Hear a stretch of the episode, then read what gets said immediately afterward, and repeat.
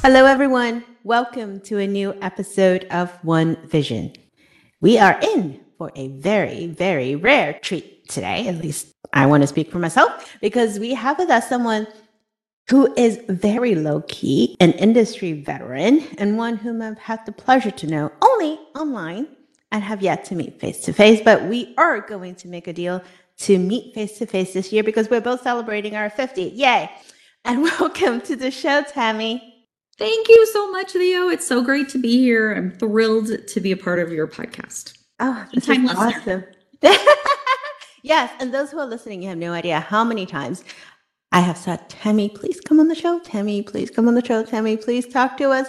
Tammy, please talk to us. Anyway, so I am so happy you're here. Now, I normally start the show off asking, How did you end up in banking? But I'm taking a step back, for those who know you and for those of you who don't, please go to LinkedIn and check out Tammy Bangs' LinkedIn profile. You would have known that she has actually been in banking her entire career. So tell us a little bit about how you started. I think there was like some really cool story behind it. Yeah, you know, my first full time job uh, after I graduated high school was in a bank, in a thrift, uh, downtown Denver. Uh, I worked at Bank Western. This is obviously no longer in existence. We got acquired while I was while I was there, actually. Um, but yeah, it was one truly just a wonderful learning experience. Um, first of all, I'll, t- I'll date myself here a little bit by saying that you know, uh, I hand calculated payoffs for loans uh, off of a trial balance that was on bar paper, like so it was like this thick. Um, there were four uh, terminals, computer terminals on the entire floor, you know, for maybe 100 employees. Um, so that's how back in the day this was, right?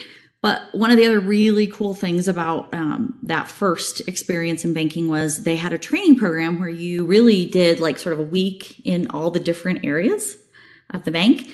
Um, so I got to do, you know, uh, like force place insurance for a week, and I got to do proof for a week, and I got to do teller for a week, and I got to do Treve for a week and I went to collections for a week and that was I didn't even last an entire week in collections because I was so so so bad about it. Like it was the it was the only one I really sort of failed at.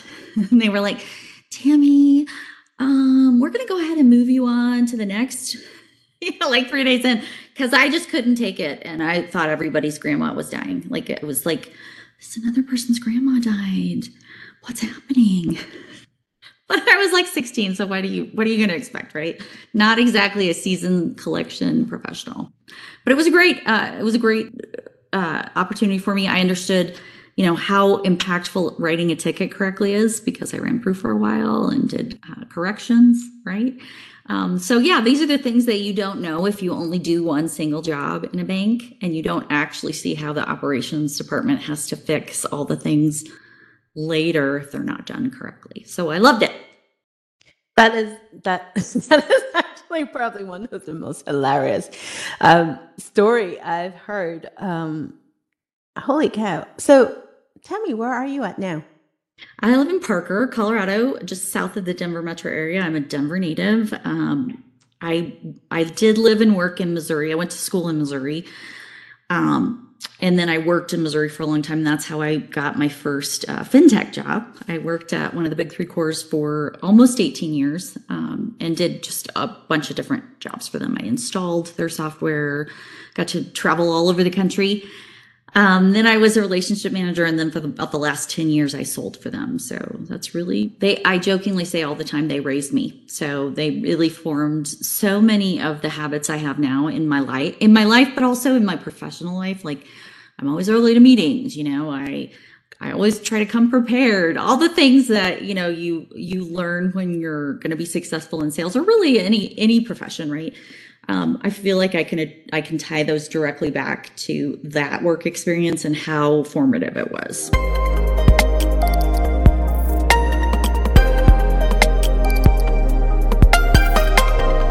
It's fascinating. So tell us a little bit. Um, since wow, I'm trying to calculate how many years you've been in the banking industry in Yeah. different roles, um, different Since sides of the table. 16 so we're coming up on and i had one year that i did, didn't work in a bank right so Okay. i worked at least part-time in a bank or a fintech for what 33 years 34 30 yeah coming up on 34 years Yeah.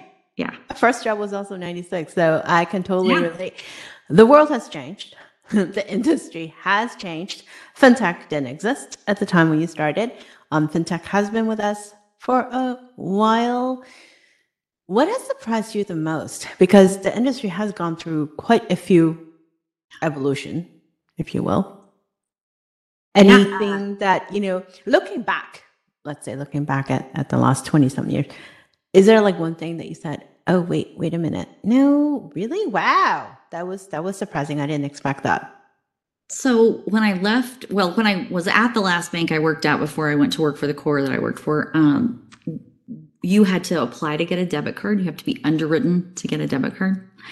Uh, you had to apply for digital banking because we had just, I mean, it was a baby. Like it, we had just rolled it out. The bankers were learning to use it. You know, it was very, very, very new. Um, so, you know, I would say that the, the evolution of that is still, when I think back about, you know, how different life was before we carried our computers with us in our pockets. Um, it, you know, it, it still is kind of surprising, but also just so like what it makes me think is in another 10 or 15 years, what's what huge transformation is on the cusp of happening. And that's and that's to me is like the exciting part of fintech, right? Where we don't even know yet what the next thing is. I think it's still changing, and and you're absolutely right. Um, we do carry a lot of computational power in our pockets, but yet a large part of our lives is still analog. We still write checks, for example. Yes. right? Um, it, it it's it it's dumbfounding. I think is U.S. one of the very very few countries that still love checks. I lost track of it. And the amount of fraud that still happens in check uh, form is another thing that makes you go, well, why, why are we still using these, right? Like if businesses experience so much of their fraud through this channel, why not? Why not just stop using checks, right? I don't, I don't understand. I experienced it personally last year. I paid uh, a repairman with a check uh, because he didn't have a, a swipe thing for my card, and somebody washed the check and um, reissued it with another as two zeros on the end. But thankfully, it was so it was so much then that it was like not about to clear my account. So yeah, yeah, it, it got returned, and I called the bank. and I'm like, what is what is this? I'm like, and the lady on the bank, I have to say, I give props to this lady. She figured it out like that. She she like within two three minutes, she knew exactly what had happened. Uh, emailed me an image of the check that they tried to pass. I mean, it was nuts. So Wow. yeah, That's literally what I was just reading the other day too. Is the prevalence of of check washing and how it's going to continue peaking because part of it, um, because of we're still using checks, and the other part of it is because of digital. Um, uh, there are fraudsters who are online now trading secrets and tips on how to wash the check. Um, then there are TikTok videos, Gen Zs uh, talking about how to budget using cash envelopes. It's it's like I feel like we're going in a merry-go-round. Um, what's old is new, and let's try some of the things that we have been doing for the last I don't know how many years, and it's a hip thing. I do have to say that I think in part I do agree with the cash part because it's impulsive spending. If you have, you know, credit card, um, you can just spend it, and the next thing you're like, oh my goodness, wait a minute, what did I do? Um, but are we going around in circles, or what roles are some of the technology playing in in this big puzzle? Because now, you know, we have big techs, and big techs have played different roles. We now have fintechs who have done some interesting stuff, arguably. There's more they should be doing. There's more we can be doing. Um, and then there's emerging technology. There's the AI. There is um, yeah. digital assets. What is happening? Tammy, can you break it down for us? Oh man, I would just say that everything is cyclical. That's one of the things I've absolutely noticed in this industry that like things trends come back around, right? Like so um outsourcing versus uh keeping things in-house. Um the trend of a best in suite or best in breed, right? Um, all of those things uh, continue to go around. Like maybe, you know, 10, 12 years, we'll be right back where we were 10 or 12 years ago, right? I mean, it just happens. And uh, you know, there are nuances to that because of because of fintech and technology evolution. Um, but yeah, I, I I completely see us kind of recreating issues that we had long ago by kind of repeating missteps, right? Um, I, I will say though that you know when I think about the word fintech, I, I kind of chuckle a little bit because like what isn't a fintech now right? Like starbucks is a fintech right? How much money do i have at starbucks? How much money do i spend at starbucks? How many transactions do they facilitate for me? Um, so so you know maybe the way we think of that is a little bit r- wrong um, because we're trying to make it this narrow thing but really it's this huge it's it's all encompassing for the economy right? The way we do our lives is is so much fintech right what do you think about that I, it, it, I, I, I keep nodding because it is so true. The one thing I do not like is I don't like labels. I don't like people putting labels on how people are supposed to behave and make assumptions, such as, well, Gen Z is supposed to do this, and older adults are not supposed to use tech. And, you know, well, forget about Gen X. Who's Gen X? We never talk about Gen X. We don't count. we don't count. Just forget um, about us. But, right? Like, you know, there yeah. are a lot of generic characterization of what each generation is supposed to do. There is generic character of what different personas are supposed to do. But at the end of the day, I think we forget that we use technology not because technology is there. We use technology because it helps us do something. I don't really care what we call it. Is if I have an app that can help me get a car, that's wonderful. Yeah, in the background, it helped me facilitate payments and all of that. So is Uber a fintech? Well, it does have a lot of money in there, right? Um, and your example, Starbucks, um, the store card is another great example. We have so much money in there. And so I, I think you're absolutely right. Instead of trying to boxing, to box each one of these into this is A, this is B, and this is how it's supposed to be, let's take a step back and look at how does all of these pieces play into the life cycle of people, of businesses. What do they need? What gaps do we still need to fill? And who can be in there? I don't really care if they're a big tech or fintech or a bank, community this bank. This is one of the things that we haven't done well and we continue not to do well is is help the underbanked underbanked with fintech, right? I'm so passionate about that. I still feel like have such a gap there, right? Where we're not doing enough for people who don't have access to traditional banking channels because of whatever reason, right? Uh, you know, I think we don't even know because people aren't, you know, but but everybody has a phone. We should be doing more to be able to facilitate banking services for people who aren't comfortable coming into a bank.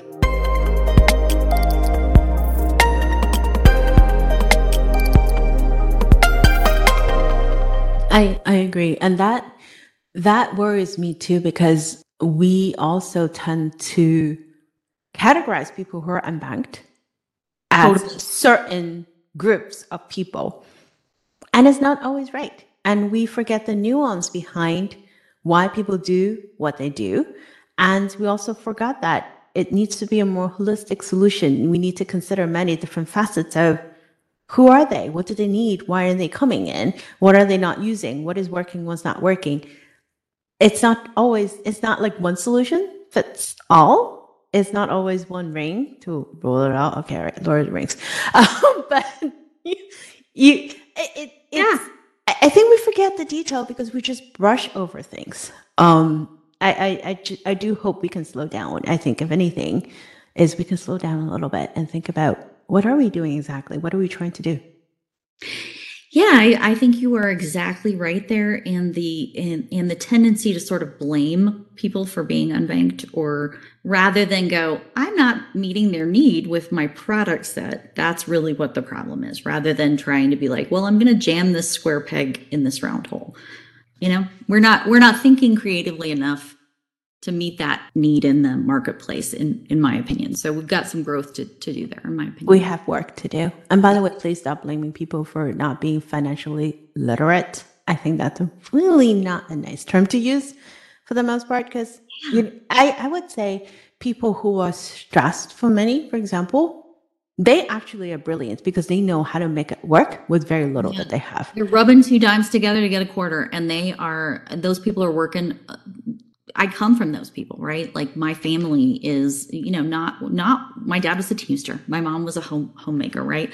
So these are people who just, uh, you know, were very, um, you know, lower middle class, working class, if you will, right? So not, um, n- not ca- calling someone literate uh, it is pretty awful way to say that and they are doing things that many of us and myself included cannot even imagine right? Uh, the the ability to run a house with four kids um, and, and two adults uh, on on the amount of money that my dad brought home. It's it's shocking to me. I think i think about it on a regular basis right? I know things were less expensive but man it was like orchestrating a symphony, right? Like my mom knew exactly how much uh, you know she needed to get at the grocery store and did not get any extra, right? Like I mean, she just had a science to it. You know, she was running that um, like she's a CFO of a Fortune 500. She knew exactly what to get.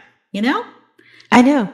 I, I agree with you. And I, I use my mom's story a lot too, because my mom came from a family of six children and my grandpa was the only one that was working.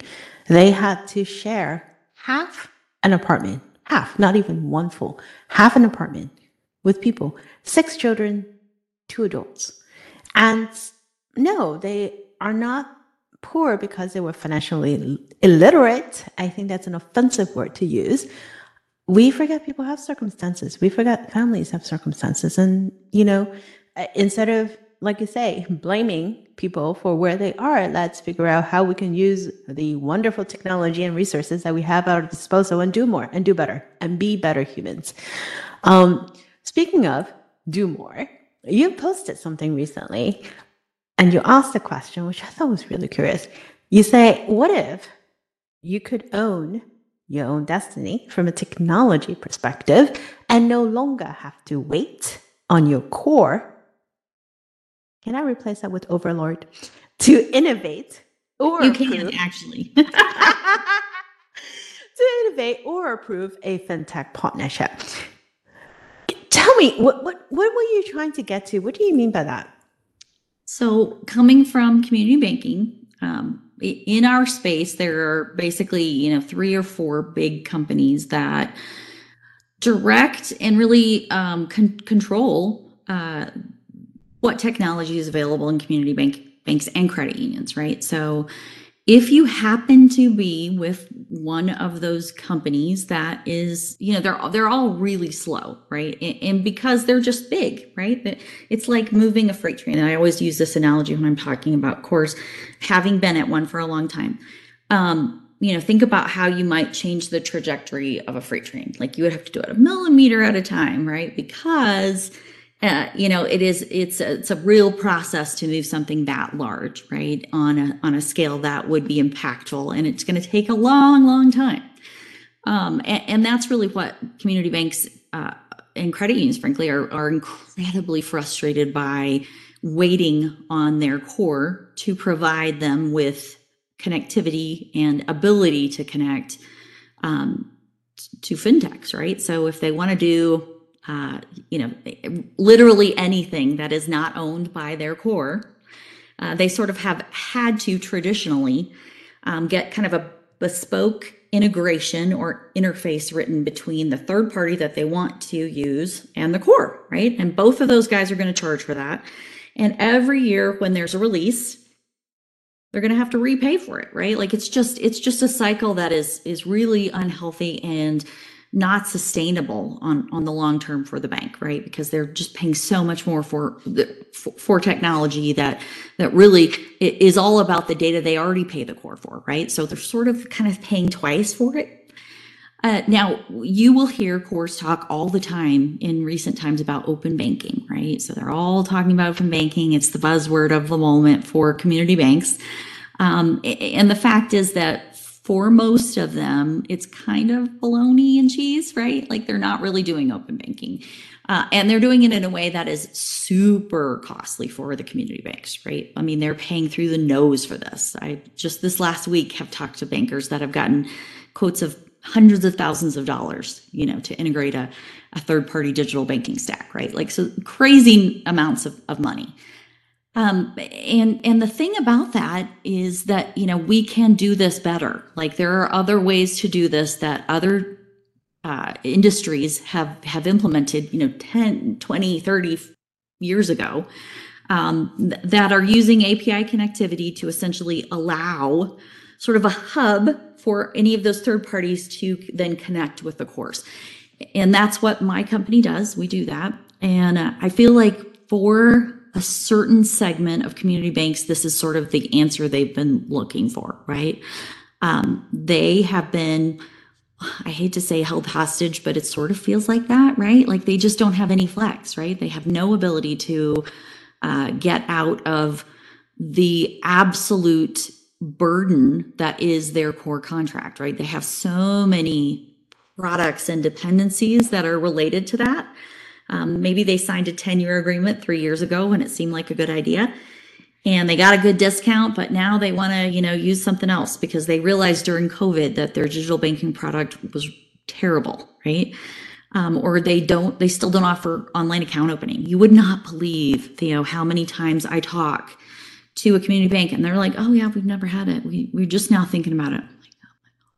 I just talked to one in the last two weeks that said, well, we're opening a new branch, like a new physical branch. and they're gonna they're gonna launch this with the new physical branch. And I was like, that's a really interesting strategy, right? Because I mean, it, like that doesn't really make a lot of sense, but okay, you know, I, I think you need this, so it's good. Um, but but like community banks have been so behind because, and I do blame this on on the cores. You know, some are some are a lot nicer than others. Um, you know, and like I said, they raised me. So the one that I came from is I, I still own stock. I love them. Uh, and, and and frankly, you know, I'm maybe a little biased, but I do think you know their their customers are not are not like the unhappiest customers, right? Everybody has a beef with their core to some degree, but like there are some of them that are like oh my god like we can't do anything. They you know they they just aren't getting what they need from them.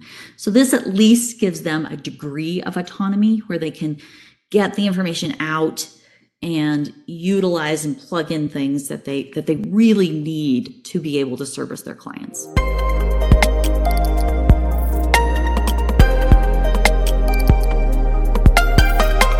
As you were describing that i pictured mandalorian um, saying this is the way. I think that's what I'm going to title this show. this is the way because there is a way out. Um, looking towards the future, this is actually super fun. I want to keep continuing this, but looking forward to the future. What are some of the big trends that we should be on the lookout for? I know you have a crystal ball, Tammy. Um, and I, I actually do have one in my room. Yeah. I see smoke coming out. That's right. Um, I'll tell you straight up, I think that people are moving away from their cores for uh, additional technology. And I see a huge, uh, the cores are so far behind, right, with the ancillary products and services. Um, that's why we see so much talent leaving the cores. And I hate to say that, but it's true, man. Like, you know, yes, are, the, are there a lot of layoffs? There are a lot of layoffs in the industry, but also a lot of really visionary, talented people moving away and saying, you know what, I'm going to go work for the startup over here because they are delivering something different and exciting. And I want to work in that space. And I don't want to just, I, I got to tell you, if I had not left the core that I was at when I did, um, I wouldn't know you. I wouldn't have any, I wouldn't have ever met you or crossed your path because it's such a like insulated, weird thing. I was just talking to a friend of mine who is still at that place um, just recently about this, right? Like you don't realize how much great stuff is out there if all you do is stay in the encampment, right? if you stay, if you stay on the ranch, you're never going to see what's outside the ranch, right? And there's, you know, some people really like to stay on the ranch and they don't want to leave, you know, and, and that's okay. You know, I'm not saying that there, there's anything wrong with that, but but you don't get to see what's outside the ranch if you only stay on the ranch. And that's true from technology. Like if you're the customer of the ranch. And that's true if you work for the ranch, right? Um, I would never have known you. I would never have known Barb or Um, I, I mean, just anybody, right? Like I didn't have occasion to meet those people because I only knew other people that work for the core or our customers, and that was it, right? And so it's very insulated and a little bit weird that way. Um, and this this is where banks are moving. They're they're tired of waiting and they're tired of waiting for second rate stuff. So they're moving in a direction that is going to give them more autonomy and they're going to rely on core. And you would not believe how frequently this this exact phrase comes up. I want the core to do what the core does, right? Like I want it to balance, I want it to hold my CIFs or whatever you call them, your rec- customer record. I want it to be my system of record, and that is all I want from them, right? I want everything else where I can get the best technology for my bankers and the best technology for my customers, the best UX, the best UI, the best experience um, of banking, right? And this happens over and over and over in my conversations that they're no longer satisfied with sort of the second rate technology that they've been getting. Um, and they're no longer satisfied with just waiting indefinitely. So I see a huge trend in that in that direction where the cores are either going to have to really I, don't see it. Ha- I, I don't see it possibly happening with the big three, right? Like, there's not a possibility of this suddenly transforming into this, um, you know, tech stack that that doesn't exist today, right?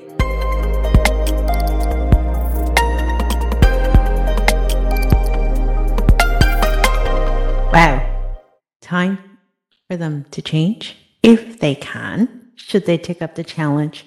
Um, I I totally resonate with the point about staying on the ranch, and I would extend that further for those who are interested to see where the industry is heading. Look outside the U.S. Yes, you're so right. Look outside the US. Um, there's a lot of fascinating things happening in South America, in Africa, in Asia. And I cannot stress this enough because I remember looking, started when I started looking at Asia, this was about five years ago. That was when, you know, they had all the super apps, to QR code and all of that. And I'm like, wow, this is pretty cool. You came back to the States and I'm writing checks. I actually so just wrote a check last week. Um, we're paying everything with credit card. And when Apple Pay came about, everyone was like, wow, this is this is cool, but why do we need that? And you're still standing behind people paying with checks and cash. Meanwhile, the rest of the world has moved on. QR code, yeah, interesting, but this was like five years ago. Let's do something else. Let's let's look at what else we can do to bring communities together. Let's look at what else we can do to make it easier for creators to make a living. Let's look at what else we can do to facilitate cross-border payment. Because I know how hard it is. Um, Oh, I get paid by clients in Europe, and it's painful and it's expensive. The rest of the world has moved on. So I think it's it's time for us to look outside our box and see what else other people are doing because it's a really interesting world out there. Yeah, the payments uh, rails everywhere else, right? Everywhere else. yeah, the reg, the reg in Europe is so so strong. I I feel like they lead us uh, on on that, and they have so much more, I guess, consumer protection and just like be- better AML standards. I mean, that's really where I've lived for the last while. And I love looking at that because I feel like they are really doing things that are impactful. And then in, you know, three or four or five years, we'll adopt it over here and we'll, and we'll, you know, and then have moved on to the next thing. But the, those are two that I absolutely agree with. Like on, you know, we're, we're lagging so far behind in payments. It's not even funny. Um, the cost for, uh, trans-border payments and then the the time right like does it take you forever to get paid it's insane Five days. it's insane five that's days. that is unacceptable that's unacceptable Yeah, and and it has repercussions too, right? Because everything slows down, and we talk about the U.S. Ninety nine percent of businesses are small business, and we talk about small business being the backbone of the community of the economy. Well, we need to give them the tools so they can actually be the backbone of the economy and keep it running. We need to we need to fund a lot of these infrastructure, just like a f- physical Yeah. infrastructure, payment rails and everything else. yeah yes well and even like when during COVID, you know, how we how we really found out how few people have access to reliable um, internet, Mhm. right? Like a privilege that we don't even think about. Um, you know, it's like uh, as reliable as electricity, you know, for us. Um, but there's so many people that don't have it, right? And and what happens to people that don't have that? You know, how are they able to transact business and do do the regular things that we expect them to be able to do, right? Exactly. That, yeah, it's a utility. It should be a utility. It is. It is. It, it should be. It should be a basic human right. Um, you know, and it should be something that should be available, just like food, shelter, and water. Um, Yes. internet connectivity, reliable, affordable internet connectivity should also be part of it because otherwise, it's going to be really hard for us to close the financial inclusion gap. Oh yeah, impossible, impossible. Because what all we're doing is putting people further behind, right? Like we are we're pushing the people that are at the back of the line even further back in the line. We're we're telling them, nope, nope, can't get in line yet. You're gonna have to hold off. And, and it's crazy. There's no way to to fix it or address it unless we we make sure that that's in the formula. That's critical. Let's hope that we continue to move that forward then. And thank you so much for joining us today, Tammy. It's been wonderful. Let's make this longer next time and let's make this in person next time. I would love to see you finally one of these days. Love it. I would absolutely love it. And I just feel like I feel like we know each other, even though it's only been virtual. So I know, I know, and we need to celebrate our big birthday together this year. So let's make that happen. Uh, and for the rest of our listeners, thank you so much for joining us for another episode of One Vision this week. We will talk to you all next week.